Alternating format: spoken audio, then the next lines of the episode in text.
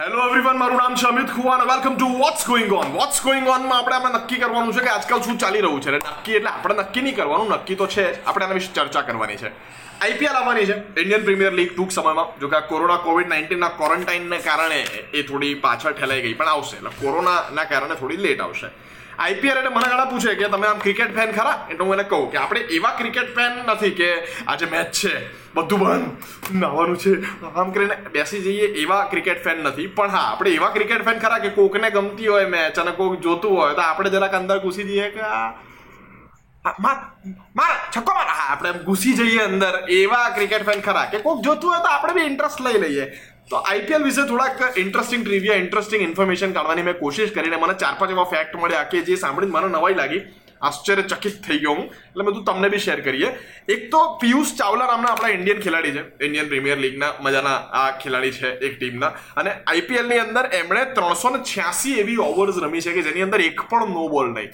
માણસનો ડિસિપ્લિન જુઓ છો તમે બોસ જે લેવલનું આ છે ને પેલો છોકરો છે જે અહીંયા સુધી આમ કોલર બંધ રાખે, એવું નહીં, હો, શાંતિથી. એક ટપ્પે આઉટ કીધું તું, જો, કાકા, તમે હવે એન્ડ ટાઈમે નિયમ ના બદલો. આ જે પેલો ડાયો ડમરો છોકરો હોય ને, ગલી ક્રિકેટનો પેલો સીધો સાદો છોકરો, જે આવ્યો હોય મારી મમ્મીએ કીધું છે ચીટિંગ નહીં કરવાય. તો, કાકા ચીટિંગ કરે, આવું નહીં, હું કયો નાખું બોલ જો, આમ, એ આવું નહીં. આમ છે એકદમ નિયમને લાગેલો, એકદમ ડાયો ડબરો એકદમ સ્વીટ બોય ગુડ બોય હા, એ આ છે. હવે પિયુષભાઈ ચાવલા જીવનમાં કેવા છે તો મને નહીં ખબર, પણ આઈપીએલમાં મને છે ને એકદમ ગુડ બોય લાગ્યા સ્વીટ બોય આ હા એવું બધું. બીજા છે આપણા હરભજનસિંહ ભજ્જી, પાજી. ભજ્જી સાહેબે જે ઘટના કરી છે, તેર વખત ડક આઉટ થઈ ગયા. મતલબ આયા, ક્યાં ફોડી નાખું વરે જીરો પર આઉટ આવું તેર વખત થયું છે, બોલો. એટલે સૌથી વધારે ડક પર આઉટ થનારા ખેલાડી છે ભજ્જી, પાજી. આ સોસાયટીનો એક એવો છોકરો છે કે જે આવે ત્યારે એકદમ ફોર્મમાં જોજો આપણી વારી છે. અને એની ટીમને એના કરતા વધારે એની પર ભરોસો હોય કે આ તો લડી જ લેશે બોસ પણ એ આમ આવે. અને કે એ આઉટ થઈ ગયો ટ્રાયલ બોલ એટલે ભજ્જી સાહેબને ટ્રાયલ બોલની આદત હશે, પણ આઈપીએલ વાળા બિચારા ટ્રાયલ બોલ માન્યા નહીં. જો કે મને લાગે છે કે આપણે બધા છે ને ગલી ક્રિકેટના છોકરાઓ ભેગા થઈને આઈપીએલના કન્સેપ્ટ તો કેવો જોઈએ? તમે ભારતીય ક્રિકેટ લીગ બનાવો છો ટ્રાયલ બોલ વગર. એક ટપ્પી આઉટ વગર. સિરિયસલી ચલો એક ટપ્પી આઉટ ના રમાય મને ખબર પડે છે. પણ ટ્રાયલ બોલ તો રાખવો પડે દરેક ખેલાડી માટે.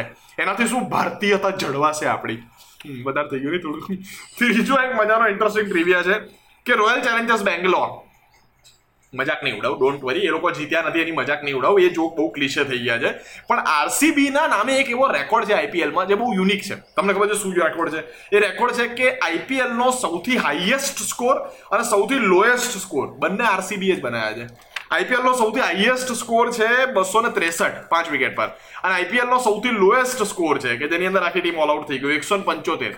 આ બંને રેકોર્ડ આરસીબીના છે. મતલબ टॉप पे भी अपन रहेंगे डाउन में भी अपन रहेंगे लेकिन जीतने में थोड़ा वांधा पड़ता है વિરાટ ભાઈ તમને સરસ મજાના આપણા અનુષ્કા ભાભીના આશીર્વાદ ફળે એટલે એમના આશીર્વાદ એમના તમને લક ફળે અને તમે લોકો આરસીબી આ વખતે જીતો એવી મારી શુભકામનાઓ એક ભજ્જી ફેન આરસીબી ફેન બધા કમેન્ટમાં બબાલો ના કરતા હું સાચું કહું છું હું માત્ર એન્ટરટેનમેન્ટ પર્પઝથી વગર આઈપીએલના ફેન હોવે હું આઈપીએલ પર બનાવી રહ્યું છું અત્યારે કંઈક મજાનું કન્ટેન્ટ એટલે તમે લોકો આમ ડાયા થઈને ના સાંભળતા ડોન્ટ જજ me for that you know એક બહુ મજાનો ઇન્ટરેસ્ટિંગ ટ્રીવિયા છે કે બે હજાર અઢારની આઈપીએલની અંદર સ્ટાર નેટવર્ક એના રાઇટ્સ ખરીદ્યા હતા. એટલે એના બ્રોડકાસ્ટિંગ રાઇટ્સ હોય કે ભાઈ અમારી ચેનલ પર આવશે, એને આટલા રૂપિયા આપીશું. એ રાઇટ્સ આપણે ખરીદ્યા હતા સોળ હજાર ત્રણસો સુડતાલીસ પોઈન્ટ પાંચ કરોડમાં.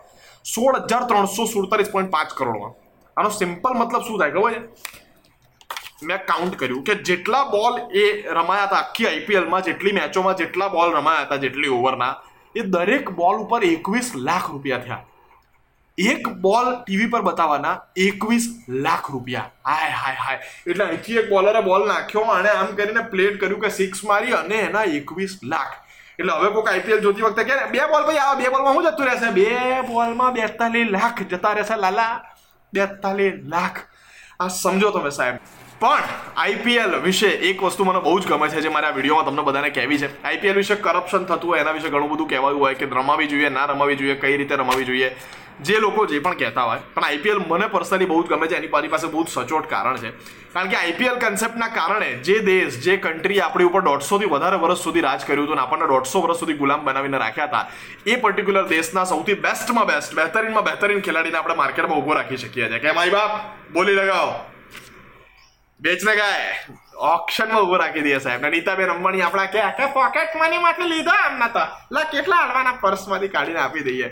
પણ કોઈ દેશની મજાક નથી. કોઈ દેશ વિશે આપણે કંઈ કહેતા નથી. પણ ખરેખર આઈપીએલ આપણા ભારતનું ગૌરવ જ્યાં આમ આપણે રમીએ જેવો હશે. તમારા આઈપીએલ વિશે જે પણ વિચારો હોય, તમે કમેન્ટ સેક્શનમાં મને જણાવી જ શકો છો, મને સાંભળવામાં, વાંચવામાં, અને તમારી સાથે એ વિશે વાતો કરવામાં મજા જ આવશે. બટ આઈપીએલ જોજો અને જોવો ત્યારે મને યાદ કરજો. Do comment on this video about your IPL thoughts tell then tata bye bye